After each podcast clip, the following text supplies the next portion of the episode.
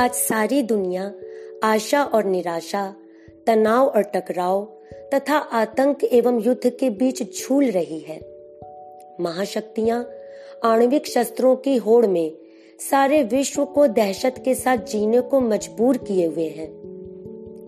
ऐसा नहीं कि इन देशों की जनता के मन में ये दहशत ना हो, बल्कि ये उनमें तो हमसे भी अधिक है। लेकिन उस दहशत के बावजूद उनके शस्त्रागारों में हथियारों की ऊंचाई आसमान से भी ऊँची हो रही है। और अब अंतरिक्ष को भी इसने पार कर लेने की ठान ली है। अब प्रश्न ये खड़ा होता है कि कैसे एक मानव धरती पर आया और एक व्यक्ति से परिवार और कुछ परिवारों का समूह कबीला और फिर एक देश या प्रदेश या राष्ट्र बनते गए। इस तरह क्रमिक विकास हुआ। इन सब के बीच राजनीति कैसे आ गई? इन सब बातों के बारे में ही मेजर जनरल अमिल कुमार शोरी जी आज अपने विचार प्रस्तुत करेंगे। तो चलिए दोस्तों शोरी जी से मिलते हैं। नमस्ते सर कैसे हैं आप? जी नमस्कार मैडम। आप बताएँ बिल्कुल ठीक ठाक? बस सर हम भी अच्छे हैं। और सर आज हम जिस विषय पर बात करेंगे आपको याद होगा कि काफ़ी दिन पहले आपने मेरे से कहा था कि इस विषय पर आप हम सबको कुछ बताना चाहते हैं। लेकिन कुछ ऐसी परिस्थितियाँ होती गई कि इस विषय पर हम लोग का कार्यक्रम चलता रहा। तो सर आज मैं चाहूँगी कि आप खुद ही हम लोगों को बताएँ कि आप क्या कहना चाहेंगे आपका क्या आज का विषय होगा। जी मैडम। पिछली बार जब आपसे बात हुई थी तो मैंने जो आपको एक टॉपिक सजेस्ट किया था जी जी। पीपल पावर एंड पॉलिटिक्स जी। तो उसी को हिंदी में जो है हम आपसे बात करेंगे जनसत्ता और राजनीति के का आपस में संबंध क्या है? जी जी। आ, इस विषय को आ, और अच्छी तरह से समझने के लिए कुछ एक बेसिक्स चीज़ों को जानना और उनको समझना बहुत ज़रूरी होता है। जी। राजनीति तो हम सभी की लाइफ का एक बहुत इम्पोर्टेंट हिस्सा है ही है। हर इंसान चाहे वो कितना भी पढ़ा लिखा हो या इवन अनपढ़ हो वो भी राजनीति का एक हिस्सा बना ही रहता है शुरू से लेकर आखिर तक। जी बिल्कुल। लेकिन हमें सारा ये जो खेल चक्र है इस सारे को थोड़ा सा समझने की कोशिश करते हैं फिर उसके बाद हम इंडियन कंटेक्स्ट में भी आएँगे।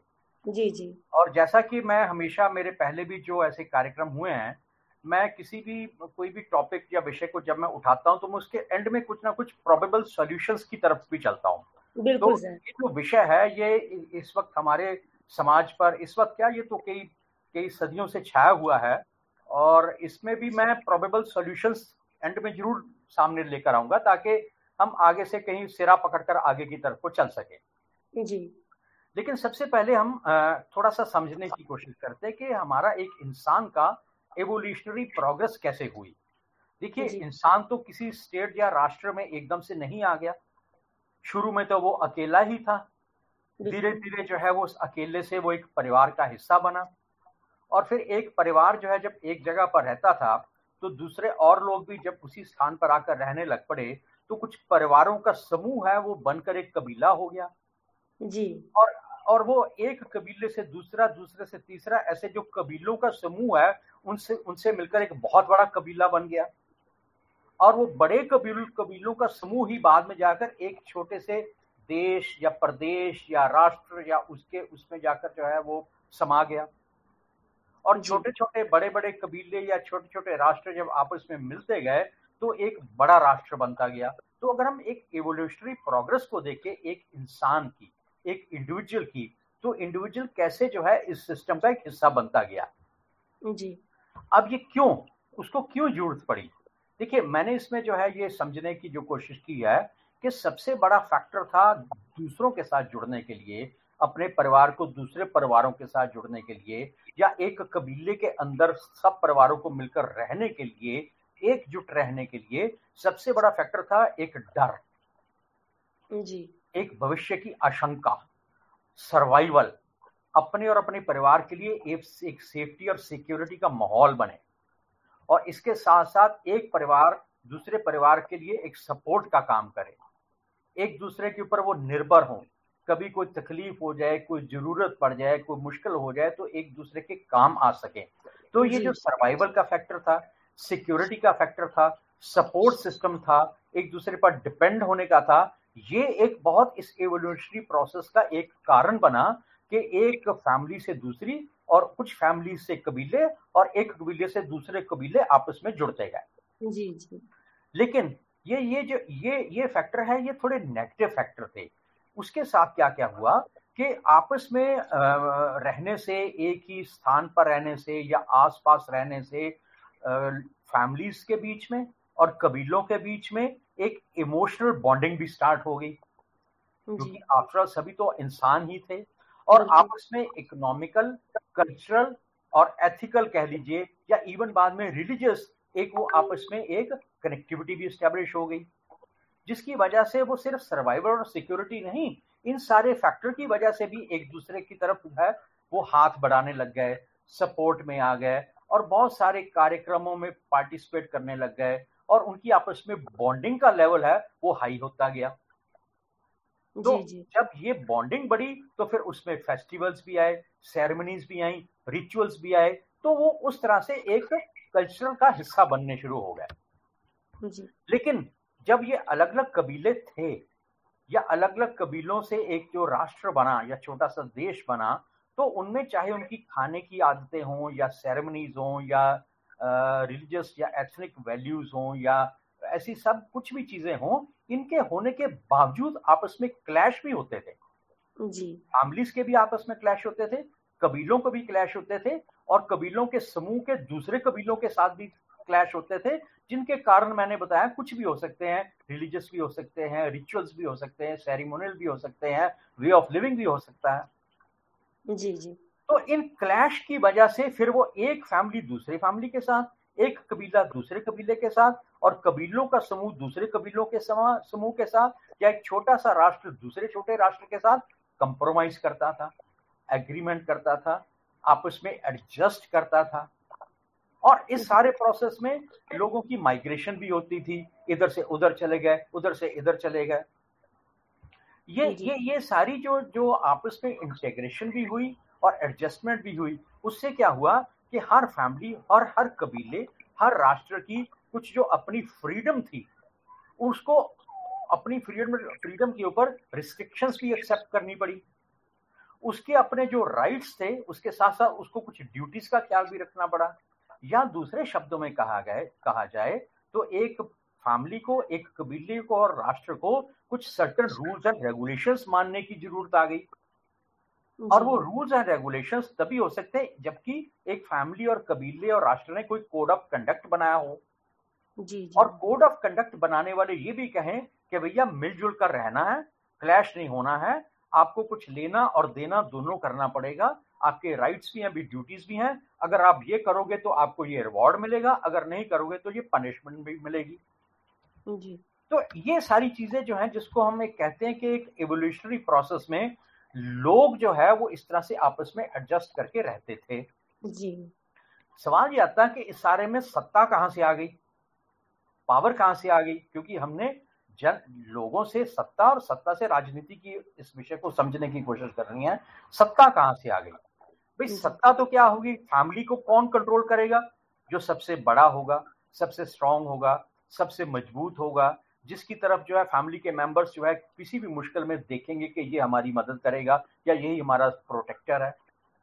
और फैमिलीज़ जब आपस में इकट्ठा रहेंगी तो उसमें से जब से जो सबसे स्ट्रांग फैमिली होगी उस जमाने में तो फिजिकली स्ट्रेंथ की बात होती थी ना।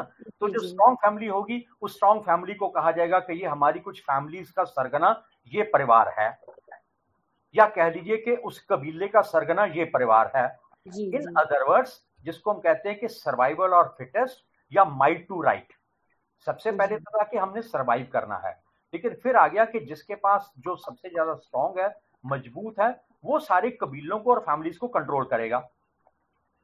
और कंट्रोल करने के लिए वो कुछ रूल्स रेगुलेशंस बनाएगा कोड ऑफ़ कंडक्ट बनाएगा ताकि जो भी आपस में इनके डिफरेंसेस हैं उनको जो है वो बना कर रखे और कोई क्लैश ना हो। अब यहीं से बात शुरू हो जाती है कि जो माइट इज़ राइट का एक थ्योरी जो आ गई कुछ लोगों ने माइट इज़ राइट को power flows through the barrel of gun कहना शुरू कर दिया। और जैसे जैसे समय बदला तो लोगों ने कहा कि नहीं power does not flow through the barrel of gun power flows through the ballot के वोट के ज़रिए जो है सत्ता बदली जा सकती है। तो इस तरह की ये जो एक एवोल्यूशनरी प्रोसेस है इसको अगर हम जानने की कोशिश करें तो अगर आप दुनिया का इतिहास उठाकर देख लें हिंदुस्तान का इतिहास उठाकर देख लें तो यहाँ पर शासन किसका हुआ? शासन हुआ डायनेस्टिक रूल्स का मोनार्किकल कौन होते थे? राजा महाराजा होते थे। हर कोई तो शासक नहीं था। शासक तो एक ही परिवार था या कुछ चंद लोग ही होते थे। और वो डायनेस्टी टू डायनेस्टी जो है वो शासन चलता था। हालाँकि बीच में कई बार जो है वो डायनेस्टीज को ओवरथ्रो करके कुछ और लोगों ने भी सत्ता अपने हाथ हाथ में दी। लेकिन अगर आप हिस्टोरिकल ग्रोथ को देखें तो बाय एंड लार्ज जो है सारी हिंदुस्तान में पर या सारी दुनिया में डायनेस्टिक रूल रहे हैं मोनार्किकल रूल रहे हैं जो बाद में सिकुड़ कर जो है अरिस्टोक्रेटिक हो गए कि एक एक वंश की बजाय या एक शासक की बजाय कुछ लोगों के समूह के हाथ में जो है सत्ता आ जाए। जी। और उसका उसका फ़ायदा उठाते हुए या उसका नजायज फ़ायदा उठाते हुए कभी कभी डिक्टेटरशिप के थ्रू भी लोगों ने शासन किया लोगों पर।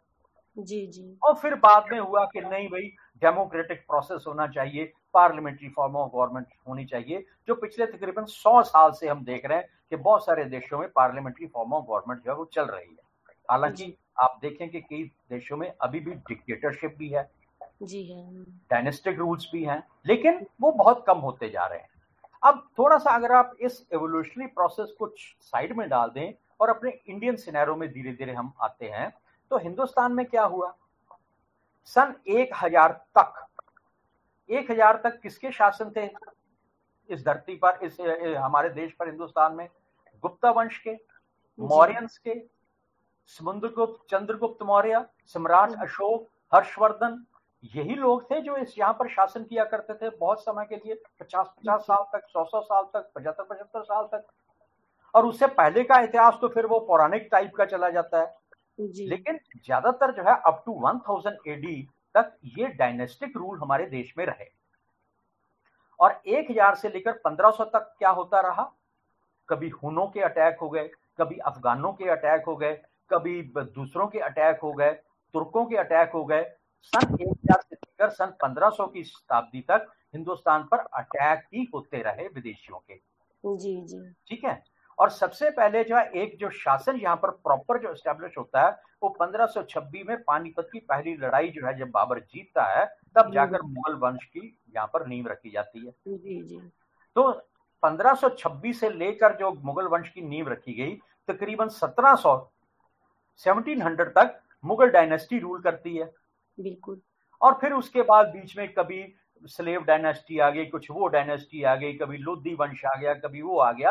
लेकिन ज़्यादातर आप देखें कि 1526 की पहली लड़ाई से लेकर ये काफ़ी देर तक जो है मुगल डायनेस्टी यहाँ पर रूल करती है और फिर उस समय जाकर जो है बाद में ईस्ट इंडिया कंपनी हिंदुस्तान में आती है। जी। और सत्रह के आसपास जब ईस्ट इंडिया कंपनी हिंदुस्तान में एस्टेब्लिश हो जाती है तब से लेकर उन्नीस तक East India Company oblique Britishers का यहाँ पर शासन रहता है। जी। और सैतालीस में आज़ादी के बाद 1950 में भारत का संविधान लागू होता है। तो समरी करते हुए कि सन 1000 से लेकर 1000 से लेकर उन्नीस सौ सैंतालीस तक हमारे ऊपर डायनेस्टिक्स रूल ही रहे हैं। जी जी। और अगर आप 1000 से पीछे भी जाते हैं तब भी डायनेस्टिक रूल्स ही रहे हैं चाहे वो अपने ही थे। और ये 1526 वाले मुगल डायनेस्टिक रूल थे। जी। और 1950 में भारत का संविधान वो इम्प्लीमेंट हो जाता है। अब जब कॉन्स्टिट्यूशन बनता है अगर आप इंडियन कॉन्स्टिट्यूशन को देखें तो हमारा इंडियन कॉन्स्टिट्यूशन कहा जाता है कि it is basically borrowed document ये बहुत दूसरे देशों की जो चल रही पर, प्रणालियाँ थी संविधान की उनसे कुछ कुछ चीज़ें उठाकर जो है हमने कट पेस्ट करने की कोशिश की है। जी बिल्कुल। जैसा कि ब्रिटेन से हमने पार्लियामेंट्री फॉर्म ऑफ़ गवर्नमेंट ले लिया। वहाँ से हमने ये भी ले लिया कि there should be rule of law वहाँ से हमने उठाया कि एक लेजिस्लेटिव प्रोसीजर होना चाहिए कैबिनेट सिस्टम होना चाहिए सिंगल सिटीजनशिप होनी चाहिए पार्लियामेंट्री प्रिविलेजेस मेंबर पार्लियामेंट्स को होनी चाहिए और और बाई कैमरलिज्म मतलब दो सदन होने चाहिए एक अपर एक लोअर एक लोकसभा और राज्यसभा। ये हमने इंग्लैंड से उठाया। हमने directive principle of state policy जो हमारे भारतीय संविधान में है तो हमारे वेलफेयर स्टेट की बात करते हैं वो हमने आयरलैंड से उठाए। प्रेसिडेंट का इलेक्शन कैसे होगा, उसका मेथड आयरलैंड से उठाया। राज्यसभा के मेंबर्स को नॉमिनेट कैसे करेगा प्रेसिडेंट, वो हमने आयरलैंड से उठाया। यूएसए से हमने प्रेसिडेंट और वाइस प्रेसिडेंट की फंक्शनिंग और उनके इम्पीचमेंट के तौर तरीके को उठाया। फंडामेंटल राइट्स जो सबसे इंपॉर्टेंट है, वो हमने यूएसए से उठाए। Judicial review independence of judiciary preamble of the constitution और सुप्रीम कोर्ट और हाई कोर्ट के जजेस को कैसे उनके पद से हटाया जा सकता है ये हमने यूएसए से लिया। कनाडा से हमने जो है सेंट्रीफ्यूगल फॉर्म उठाया, जिसमें सेंटर ज़्यादा स्ट्रांग होता है स्टेट्स कम कम पावर वाली होती हैं। और फिर हमने जो है, कनाडा से ये भी उठाया कि गवर्नर्स कैसे अपॉइंट किए जाते हैं स्टेट द्वारा। ऑस्ट्रेलिया से हमने जो है, ये concurrent list joint sitting of two houses trade and commerce की फ्रीडम हो, ये उठाया। इसी तरह से हमने France Germany USSR South Africa Japan मेरे कहने का मतलब कि बहुत सारी कंट्री से हमने बहुत सारे सिस्टम्स उठाकर अपना एक संविधान जो है वो लागू कर दिया। जी सर। हमारे पास पावर आती है इलेक्शन के टाइम पर। बिल्कुल जी सर। जब जब हर हर हर कैंडिडेट हाथ जोड़कर आपके दरवाजे के बाहर जो है आकर खड़ा हो जाता है। जी। आपको कन्विंस करने की कोशिश करता है रिक्वेस्ट करता है, आपके ऊपर जो है कास्ट रिलीजन ये सारे, वो सारे जो है हथकंडे अपनाता है और उस वक्त जो है वो आपकी तरफ़ देख रहा होता है कि आप ही माई बाप हो, क्योंकि आप ही जो है डिसाइड करने जा रहे हो कि कौन सी पार्टी और कौन सा कौन सा इंडिविजुअल सत्ता में आएगा। तो जो जन सत्ता है, उससे, उसके हाथ में रियल पावर इलेक्शन के टाइम पर होती है। लेकिन इलेक्शन के बाद क्या हो जाता मैडम? कोई देखता भी नहीं पलट के। इलेक्शन के बाद वही पावर पॉलिटिशियंस की तरफ़ शिफ्ट हो जाती है जो आपके पास आकर खड़ा होता है हाथ बाँध कर और पॉलिटिशियन क्या करता है? वो एडमिनिस्ट्रेटर के साथ मिलकर उस सत्ता का सदुपयोग कितना करता है वो आपको मालूम है लेकिन उसका मिसयूज कितना करता है ये सारी दुनिया को पता है। बिल्कुल सर। और जैसे का कहा जाता है कि power corrupt and absolute power corrupt absolutely अगर पॉलिटिशियंस के पास बहुत सारी पावर हो जाए तो करप्शन के बढ़ने के चांसेस हो जाते हैं। जी। है ना? तो ये इंश्योर करने के लिए कि पावर का मिसयूज ना हो और ये लोगों की भलाई के लिए ही यूज़ की जाए और जो सत्ता है जो जन सत्ता जिसको बोलते हैं लोगों के लोगों के फ़ायदे के लिए ही उसका इस्तेमाल हो। इसीलिए भारतीय संविधान में तीन चीज़ें जो है रखी गई जिसको कहते कि rule of law system of check and balances and separation of powers ji. Rule of law का मतलब कि कोई भी कानून से ऊपर बढ़कर नहीं है। बिल्कुल। किसकी बात मानी जाएगी? लिखे हुए कानून की। कानून सबके लिए बराबर है। अमीर हो गरीब हो ऊँचा हो नीचा हो। ये भारतीय संविधान में ये बात इसको कहा गया। और ये भी कहा गया कि separation of powers legislature executive और जुडिशरी इन तीनों की अलग अलग पावर होनी चाहिए और कोई एक दूसरे में इंटरफेयर ना करे। जी। और साथ ही कहा गया कि कोई मिसयूज ना करे इसलिए एक प्रॉपर सिस्टम होना चाहिए चेक एंड बैलेंस का ताकि एक वाच टॉक की तरह बहुत सारे इंस्टीट्यूशन हो वो देखते रहे कि कोई अपनी सत्ता का मिसयूज तो नहीं कर रहा। अब इसी चीज़ को सम्राट अशोक के टाइम में समुद्रगुप्त के टाइम में और उस समय में जब भारत को सोने की चिड़िया कहा जाता था तब कहा जाता था कि धर्म अनुसार शासन राजा को करना चाहिए। जी। धर्म का मतलब कोई रिलीजियस सेरेमनी नहीं। धर्म का मतलब के न्यायपूर्वक शासन करना चाहिए जिसके लिए एक इंग्लिश का वर्ड है राइटसनेस जो बिल्कुल ठीक है सही है उसके हिसाब से शासन करना चाहिए। उसी चीज़ को भारतीय संविधान में भी कहा गया कि भाई रूल ऑफ़ लॉ हो। सेपरेशन ऑफ़ पावर्स हो system of check and balances हो ताकि जो लोगों के पास सत्ता है वो उन्होंने अपने हाथ से सत्ता निकालकर जो है अपने मेंबर पार्लियामेंट जो एमएलए को दी है वो उसका मिसयूज ना करे। जी। लेकिन होता क्या है कि रूल ऑफ़ लॉ को जो है जब ट्विस्ट कर दिया जाता है एडजस्ट कर दिया जाता है बाईपास कर दिया जाता है या कहा जाए कि जब शासक अपना धर्म भूल जाता है तो फिर अधर्म का शासन शुरू हो जाता है। तो बिल्कुल ठीक। और यही जो है हम देख रहे हैं कि हो क्या रहा है। तो ऐसे में क्या होता है कि भारतीय संविधान director principles of state policy जो है कहते हैं पार्ट फोर में कि एक वेलफेयर स्टेट का कंसेप्ट होना चाहिए लोगों की भलाई के लिए। वो वेलफेयर स्टेट का कंसेप्ट साइड में चला जाता है। जो पॉलिटिशियंस या सत्ता में जो लोग होते हैं उनका पर्सनल और पॉलिटिकल एजेंडा वो डोमिनेट करना शुरू कर देता है। तो फिर ऐसे में क्या होगा कि फेवरेटिज्म नेपोटिज्म ये सारी चीज़ें आ जाती हैं। भाई भतीजावाद शुरू हो जाता है परिवारवाद शुरू हो जाता है। और ऐसे में जो रूल ऑफ़ लॉ है उसकी बजाय लॉलेसनेस शुरू हो जाती है। बिल्कुल सर बहुत ठीक आपने कहा। जब लॉलेसनेस शुरू हो जाएगी तो जो जनसत्ता जो जनतंत्र है सॉरी जनसत्ता नहीं जनतंत्र है उनका सिस्टम से विश्वास उठना शुरू हो जाता है। वो कहते हैं कि ये सोचते ये क्या हो क्या रहा है? यहाँ तो लॉ ऑफ़ जंगल है यहाँ रूल ऑफ़ लॉ नहीं है। उनका सिस्टम से उनका पॉलिटिकल मशीनरी से विश्वास उठ जाता है। वो अपने आप को ठगे से महसूस करना शुरू कर जाते हैं। क्यों? क्योंकि लोगों से पावर जो है जब आ गई और पावर का मिसयूज होना शुरू हो गया तो उसमें फिर पॉलिटिक्स आ जाती है। जी। पॉलिटिक्स कैसे आ जाती है कि मनी और मसल पावर ये दोनों एक दूसरे के पूरक हो जाते हैं।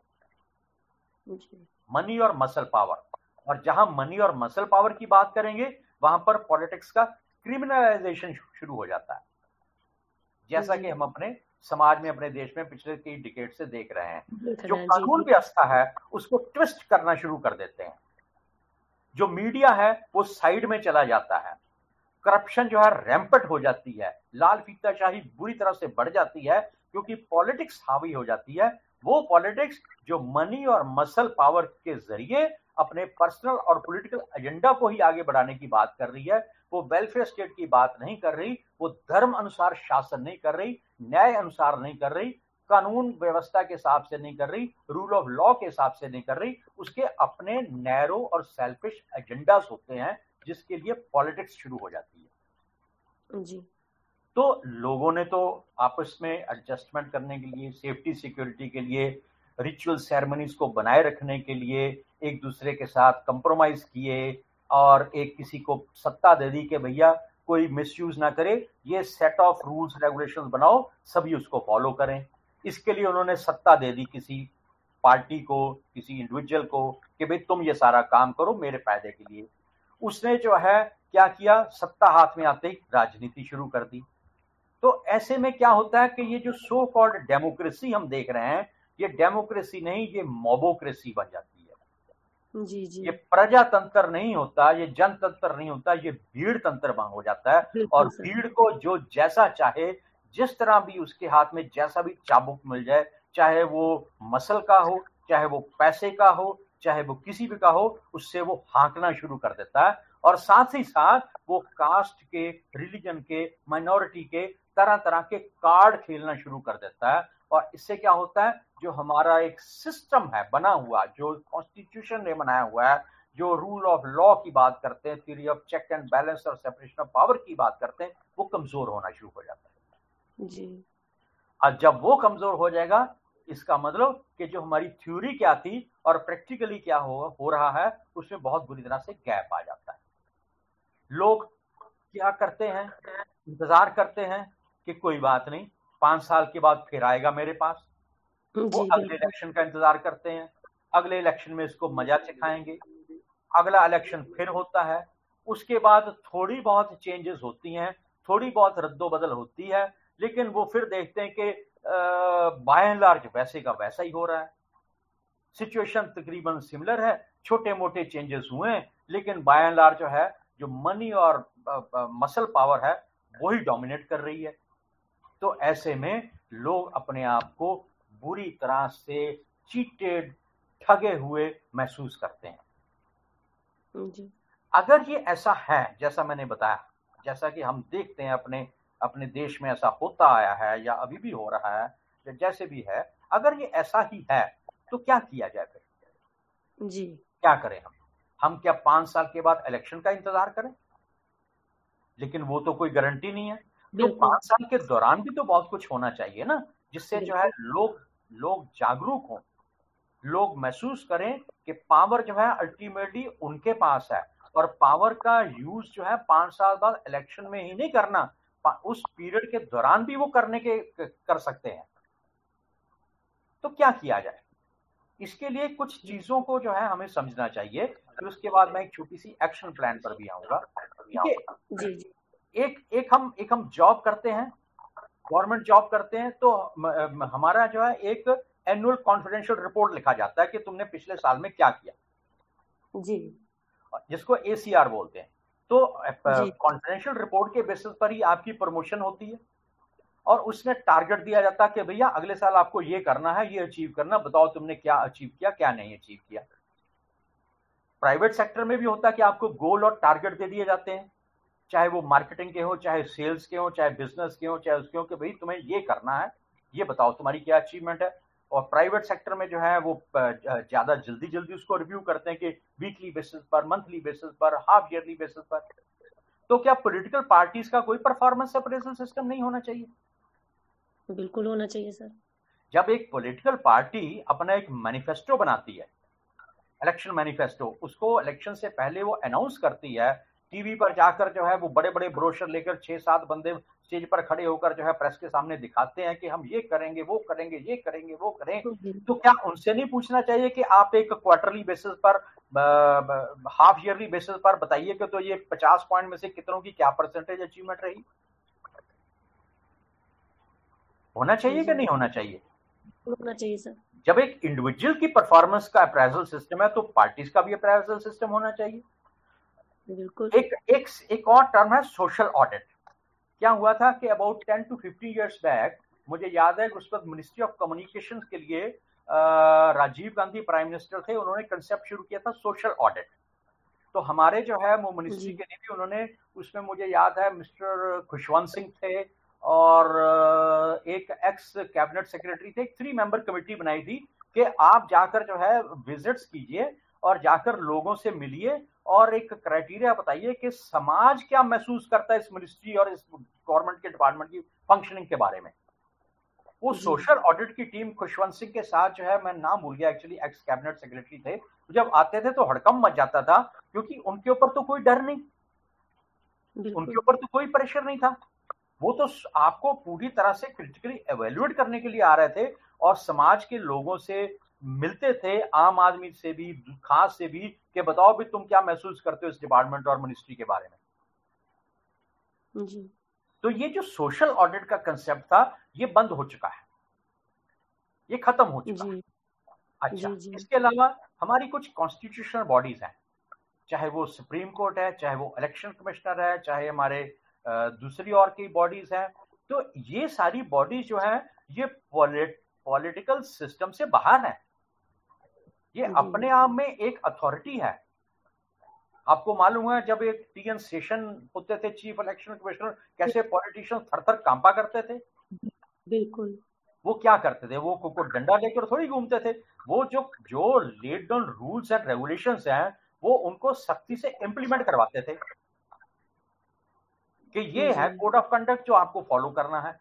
और वो रूल्स रेगुलेशन मिस्टर सेशन ने तो नहीं बनाए थे। वो तो उनसे पहले वाले ने बनाए हुए थे। लेकिन वो उनको इम्प्लीमेंट करवाते थे। अगर कॉन्स्टिट्यूशनल बॉडीज जो। हैं ऐसी हमारी जो स्ट्रॉन्ग बॉडीज हैं अगर वो कहें कि हमने जो है स्ट्रिक्टली इन चीज़ों को फॉलो करवाना है तो मजाला के कोई पॉलिटिकल पार्टी जो है वायलेट कर जाए। लेकिन ये जो मैंने तीन चीज़ें कही हैं पीरियडिक परफॉर्मेंस अप्रेजल हो या सोशल ऑडिट हो या कॉन्स्टिट्यूशन बॉडीज का स्ट्रेंथन हो ये ऐसे कैसे हो जाएगा? ये को कोई जादू की छड़ी तो नहीं है कि ऐसे हो जाएगा? इसके लिए जो हमारा मतदाता है उसको जो है एजुकेटेड होना पड़ेगा वाइब्रेंट होने का कॉन्शियस होना पड़ेगा। जी। अगर अगर हमारे वोट डालने वाले जिनके हाथ में पावर रियल है वो अगर जो है कॉन्शियस होंगे तभी जाकर ये सारी चीज़ें होंगी। लेकिन हमारे वोटर तो जो है वो कास्ट के बेसिस पर रिलीजन के बेसिस पर माइनॉरिटीज के बेसिस पर इन सारे फैक्टर्स के ऊपर जो है करते हैं कि पंचायत मिल गई उन्होंने फैसला किया हम इस बिरादरी को वोट डालेंगे। पॉलिटिकल पार्टीज़ भी क्या करती हैं हर कोई जो है वहाँ कितने परसेंटेज कौन सी कास्ट के उसके हिसाब से कैंडिडेट खड़ा करते हैं। तो इन सारी चीज़ों से परे हटाकर जो एक वाइब्रेंट और कॉन्शियस इलेक्टोरेट तैयार करना है वो कैसे होगा? इसके लिए मैडम एक देश को ऊँचा उठने के लिए एक राष्ट्र को गौरवशाली बनने के लिए ये कोई एक या दो या पाँच साल की बात नहीं इसके लिए दस दस बीस बीस साल लगते हैं। तब जाकर वो देश और समाज जाकर सौ सौ दो दो सौ साल तक अपना सिर ऊँचा उठाकर जीता है। बिल्कुल है ना? तो बिल्कुल। या एक मैं बात बताऊँ और कहते थे कि अंग्रेज़ों के जमाने में कभी उनका सूरज अस्त नहीं होता। जी। कहते थे ना उसका मतलब ये था कि उन स्कैंडिनेवियन कंट्रीज़ जहाँ छह महीने दिन छह महीने रात होती है वहाँ पर भी उनका शासन था। इसलिए जहाँ भी चले जाओ वहाँ सूरज चढ़ा हुआ मिलेगा। तो सौ डेढ़ सौ साल उन्होंने दुनिया पर शासन किस लिए किया? कुछ तो फैक्टर होंगे चाहे वो डिसिप्लिन के हों चाहे वो इंटेग्रिटी के हों चाहे रुथलेसनेस के हों चाहे वो डिवाइड एंड रूल के ही हों कुछ ना कुछ तो होगा ना। या इसको भी छोड़ दें भारत सोने की चिड़िया कैसे बन गया? ऐसे थोड़ी कि को पारस का पत्थर लगाया और वो उसको टच किया और सोने की चिड़िया बन गया। उसके लिए जो है हमारे जो है शासकों ने इतनी मेहनत की इतना अपने आप को कमिटेड किया इतना इन्वॉल्व किया कि एक से दो दो से तीन तीन से चौथी जनरेशन तक वो उन्होंने जो है इस राष्ट्र को सोने की चिड़िया बनाया। तो ये सारी चीज़ों के लिए एक दो साल में नहीं होता इसके लिए पाँच दस पंद्रह बीस साल की मेहनत होती है। एक जनरेशन से दूसरी जनरेशन में वो चीज़ें पास ऑन करनी पड़ती हैं। अब ये कैसे होंगी? मेरे हिसाब से इसमें कुछ एक लोगों के रोल बहुत इंपॉर्टेंट है। सबसे पहले इंपॉर्टेंट रोल है पेरेंट्स का। आवाज़ थोड़ी कट रही है सर जी मैडम आपकी आवाज़ बीच में थोड़ी सी कट रही थी सर हाँ जी अब आ रही है ठीक है। तो मैं ये कह रहा हूँ हाँ जी अब ठीक है। इसको अचीव करने के लिए सबसे पहला और बड़ा रोल किसका होता? पेरेंट्स का। बिल्कुल सर। पेरेंट्स अपने बच्चों को क्या शिक्षा देते हैं? मैंने तो सुना नहीं आजकल कोई पेरेंट्स अपने बच्चों को ये कहते हो कि मेहनत और ईमानदारी से आगे बढ़ो। जी बिल्कुल। शब्द तो हमने हम, हम सुनते नहीं। वो तो कहते हैं कि कट थ्रोट कंपटीशन है दूसरों को पीछे हटाकर खुद को आगे कैसे बढ़ना है? अरे पीछे हटा हटाने में के चक्कर में कुछ भी करते चलो। आगे बढ़ना है बस। अपने देश अपने समाज के लिए बच्चों के क्या फ़र्ज़ होने चाहिए? पेरेंट्स बताते हैं? बड़ों की इज़्ज़त कैसे करनी पेरेंट्स बताते हैं? अपने इंस्टीट्यूशन को कैसे प्रिजर्व करना बताते हैं? पेरेंट्स तो ये कहते हैं कि इसको एक मोबाइल दे दो वीडियो गेम में लगा रहेगा और अपने आप ये गूगल बाबा से सीख जाएगा। तो ऐसे कैसे देश तरक्की करेंगे? पेरेंट्स के बाद दूसरा आता है टीचर्स का रोल। अब टीचर्स में क्या होता है? गुरु गुरु डे आता है एक दूसरे को व्हाट्सएप फेसबुक पर हम उपदेश भेजकर जो है परे हट जाते हैं। कितने गुरुओं की कौन सी बातों को हम याद करके अपनी ज़िंदगी में इंप्लीमेंट करने की कोशिश करते हैं? और ऐसे टीचर्स भी अब कहाँ हैं? भाई टीचर्स कहाँ से आएँगे? टीचर्स भी तो ऐसे पेरेंट्स की औलाद ही होंगी जो अपने बच्चों को कट थ्रोट कंपटीशन में दूसरों को कोनी मारकर आगे जाने के लिए प्रेरित करते हैं। जी सर। जिस देश में जिस प्रदेश में जिस जगह पर कॉन्ट्रैक्ट पर टीचर्स रखे जाएँ कि तू कुछ घंटे के लिए आकर पढ़ाकर किसी तरह से चला जा ताकि सिलेबस खत्म हो जाए वो टीचर्स कौन सी जनरेशन को जो है डेवलप करवाएँगे? मुझे याद आ रहा है सर एक बार आपने अपने किसी कार्यक्रम में बताया था कि जब आपको जॉब मिली तो आप अपने टीचर के पास गए और वो मतलब रोने लग गए आपको देखकर और आपने उनसे आशीर्वाद लिया। आपने ऐसा कुछ बताया था मुझे याद आ रहा है। जी हाँ। तो जी हाँ। जब जब आज टीचर्स टीचर्स अपनी सैलरी के लिए प्रदर्शन करते हैं डंडे खाते हैं टीचर्स जॉब के लिए जो है प्रदर्शन करते हैं टीचर्स को कॉन्ट्रैक्ट बेसिस पर रखा जाता है मतलब ये हो क्या रहा है? तो अगर पेरेंट्स नहीं है टीचर्स नहीं है तो जनरेशन कैसे डेवलप करेगी? उसकी नींव कैसे स्ट्रांग बनेगी? जी। और इससे भी बड़ी बात जो हमारे सोशल थिंकर्स होते हैं उनका एक बहुत इंपॉर्टेंट रोल होता है। हमारे सोशल थिंकर्स जो है वो कुरीतियों से हटाकर एक रैशनल थॉट प्रोसेस जो है वो बच्चों के सामने लाकर लेकर आए। तो पेरेंट्स टीचर सोशल थिंकर्स और उसके बाद आते हैं लीडर कितने लीडर हैं इस वक्त बताइए हिंदुस्तान में जिनको हम कहें कि वो हमारे आइकन है। बिल्कुल कोई भी नहीं दिखेगा। जी सर बिल्कुल चलिए मान लीजिए आप गिन भी लें अगर ये नौबत आ जाए कि एक देश को उंगलियों पर एक दो चार गिनने पड़े तो फिर ऐसे कैसे चलेगा? जी। और इससे भी और इम्पोर्टेंट चीज़ होती कि हर समाज में हर समय पर कुछ ऐसी सोशल कल्चरल रिलीजियस पर्सनैलिटीज होती हैं। वो पर्सनैलिटीज को आप देखते हो उनको मानते हो और उनसे बहुत कुछ सीखते हो। कितनी पर्सनैलिटीज हैं यहाँ पर आप सारे देश में? जो पर्सनैलिटी आती है वो कुछ पता नहीं चलता। कुछ समय के बाद वो सेक्स स्कैंडल में फंस जाती है और जेल में चली जाती है। बिल्कुल ठीक कहा सर। तो parents teachers thinkers leaders personalities अगर ये ये नहीं होगी तो बताइए फिर क्या होगा? फिर क्या होगा? फिर जो लोगों के हाथ में जो सत्ता है वो पॉलिटिशियंस के हाथ में ट्रांसफ़र होती रहेगी। पॉलिटिशियन जो है मनी और मसल के ज़रिए उसका मिसयूज करते रहेंगे। लोग जो है इसी तरह से इस चक्कर व्यू में फंसे रहेंगे और इसको तोड़ने के लिए यही मेरे को समझ में आता है कि हमारे पेरेंट्स, हमारे टीचर्स, हमारे थिंकर्स, हमारे सोशल कल्चर, रिलीजियस पर्सनैलिटीज, उनको बहुत जल्दी और बहुत अधिक, बहुत ज़ोर शोर से जागरूक होना पड़ेगा और समाज को एक सही इंटेग्रिटी और मॉरल जो है वो दिशा देने के लिए आगे आना पड़ेगा।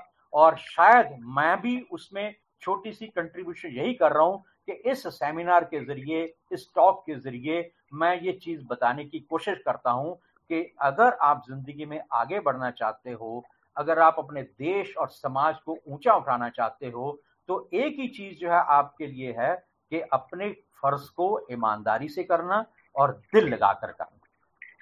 जी बहुत तो बड़ी बात आपने कही सत्ता जो है ऐसे ही जो है वो ट्रांसफ़र होती रहेगी होती रहेगी और फिर जो है वो सारा ड्रामा जो है वो बस वो मनी और मसल पावर के चारों तरफ़ घूमता रहता है और लोग जो है अपने आप को बेवकूफ़ समझते हैं। अब तो किसी को कह दिया जाए कि ये बहुत ईमानदार है वो अपने आप को बेवकूफ़ समझता है। कि मुझे बिल्कुल ठीक कह रहे हैं सर। तो इससे जो है अगर हम ईमानदारी भी जी। मैडम।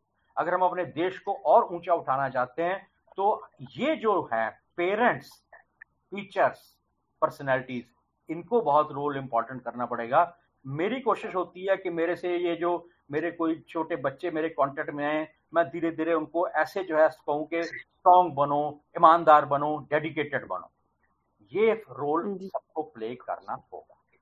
धन्यवाद मैडम हम लोगों के लिए भी सर आप बहुत हम तो आपके आभारी हैं चुभन के श्रोता और हम मैं, मैं भी आपसे बहुत कुछ सीखती हूँ सर ये सारी बातें बहुत आपने जितनी भी बातें आज की तो ऐसा लग रहा था जैसे मेरे मन की बातें शब्द आपने दे दिए हम लोग शब्द नहीं दे पाते आपने बहुत ही सुलझे हुए तरीके से सर बताया और हमें बहुत अच्छा लगा सर बहुत बहुत धन्यवाद। बहुत बहुत धन्यवाद मैडम थैंक यू।